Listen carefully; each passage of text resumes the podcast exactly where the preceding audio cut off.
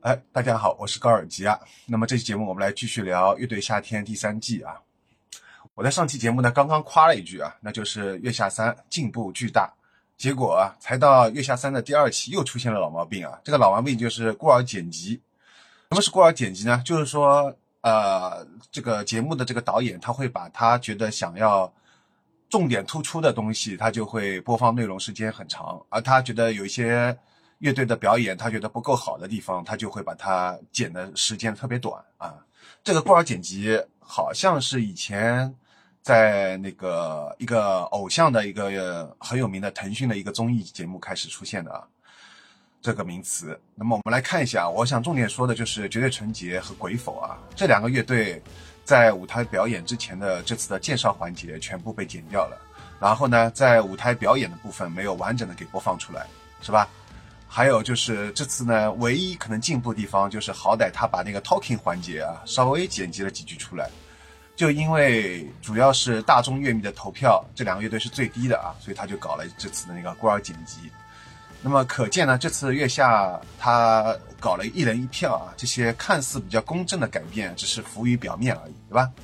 他是换汤不换药，还是和上次一样，带有明显的这种主观的倾向啊。作为一个有比赛性质的音乐综艺节目，前提呢一般都是必须要保证三公。什么是三公呢？就是公平、公正、公开。但是非常可惜，呃，这次月下三再次让人很失望啊。比较有意思的是，在我以前做月下节目的时候啊，我当时就因为批评过这个月下有这个给声音玩具啊，当时做了一个孤儿剪辑，我是围绕这个话题做过节目。但当时我做这个节目的时候啊，呃，还被很多这个月下的粉丝给反过来给骂啊，呃，但是我发现呢，这次呢，月下三开播之后啊，在我的朋友圈和这个 B 站，我都去看了一下，有大量的 UP 主和我的朋友圈都是骂声一片。所以说啊，大家的公正这种三公的这个东西是在大家的那个心中啊，大家都有一杆秤，对吧？这次节目有些地方是做的不错的，比如说我上期节目说过，像月下三的这次舞美。VJ 设计是的确有进步的，对吧？但是它仍然在这个三公方面，我觉得他是做的有很大的不足的啊。就是包括他对这种他觉得不好的这个乐队，就是进行孤儿剪辑，带有明显的这个主观倾向，是吧？好，那么我们来接下来，我想重点谈一下这个我自己喜欢的绝对纯洁和鬼否啊。可以说，呃，这次月下三。最吸引我的地方，或者说我纯粹就是为了这两个乐队去看的。如果没有这两个乐队，我大概大概率是不会去看《月下三》的。这也是我和大众期待值完全不同的地方。你们可能是冲着这个节目，但对我来说，我是更更多的是冲着我自己喜欢乐队啊。当然，我也是带有主观性的，是吧？可惜的是呢，在开始之前，我我已经知道啊，就是因为这个消息小道消息已经传遍了我整个朋友圈，啊，所有的大家都已经出来这个消息，就是。因为这个节目本身是提前录制的嘛，就是消息出来了，就是说绝对纯洁和鬼否都是一轮游了。那么这一点呢，我当然也不意外，因为这两个乐队在风格来说啊，本身在国内都属于是比较小众和另类的，尤其像那个绝对纯洁啊更加是如此了。那么在播出之后啊，我也发现，在那个节目的那个弹幕里面有很多人去打问啊，这个是什么风格，是吧？有人问这是不是哥特啊之类的，可见对于很多人来说呢，就是相比其他早已经声名在外的乐队来说啊，这种风格可能都是第一次接触，是吧？人类呢对于新生事物本身是有本能的这种排斥感的，所以这种比较相对来说比较另类的这种独立电子也好，数学摇滚也好啊，在国内来说没有被大众接纳，本身来说是一件非常正常的事情啊，通常。男主唱的乐队是占据了所有主流媒体的顶流，而女主唱的乐队呢，相对来说是比较小众的。但我个人是非常偏爱女生 vocal 的，而且我自己做了二十多年的音乐播客啊，主要推荐的也就是以女生 vocal 为主的这种音乐。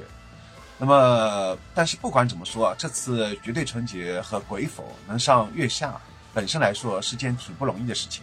我相信他们自己啊，也是做过一些心理建设的，就是有一些纠结的。因为他们对他们来自己来说，他们一开始就像在采访当中说的一样，就王艺璇自己说那样，他们就知道自己这种风格是比较不讨大众喜欢的，但他们仍然是坚持去做这种风格，对吧？做了那么多年，没有去刻意改变过，所以他们知道，如果上这种月下这种节目的话，也许是得分不是很高的啊，可能是做好了就是一轮游的这个淘汰的这个心理准备了，但他们仍然愿意去院下，就是这个舞台去展现他们的这个音乐的这个魅力。所以我觉得这一点来说，还是一件挺不容易的事情，我觉得，是吧？而且他们都唱了我特别喜欢的歌，我觉得现场来说也是无可挑剔的。但是歌词本身来说，不是那种很直白的。就是不像那个康斯坦的变化球，歌词一出来啊，很多人可能都已经开始有泪目了，就是要流眼泪了，是吧？那他们的这个歌词本身是比较站在一个更高的一个哲学角度来去探讨的，说到一个全人类啊，在人类本身这个角度去探讨的，而不是关于我们目前当下社会民生也好啊，或者每个人的一些个人的这种感受啊，不是跟这些有关的，所以也导致他们的歌词。我觉得在这点方面是比较吃亏的啊，所以大众乐迷给那么低的分数啊，就是在情理之中了。对于另类的这种独立的摇滚和电子风格来说的话，我觉得距离大众接纳是需要一段时间的。啊，虽然我已经花了二十多年去努力推广了，依旧前途漫漫。关于这个鬼否和绝对纯洁，大家有什么感受啊？可以发弹幕和下面留言评论，好吗？好，那么这期节目到到此结束，我们下期节目来聊超级市场，拜拜！欢迎喜欢华语摇滚的朋友加入优声隧道华语摇滚微信群，加入方式加我微信 g o r g i a s，邀请加入。个人也非常喜欢王一璇的这个舞台上的表演服装啊，服装设计应该是他自己衣柜里收藏的很多件的。川久保玲当中的一件啊，非常有品味。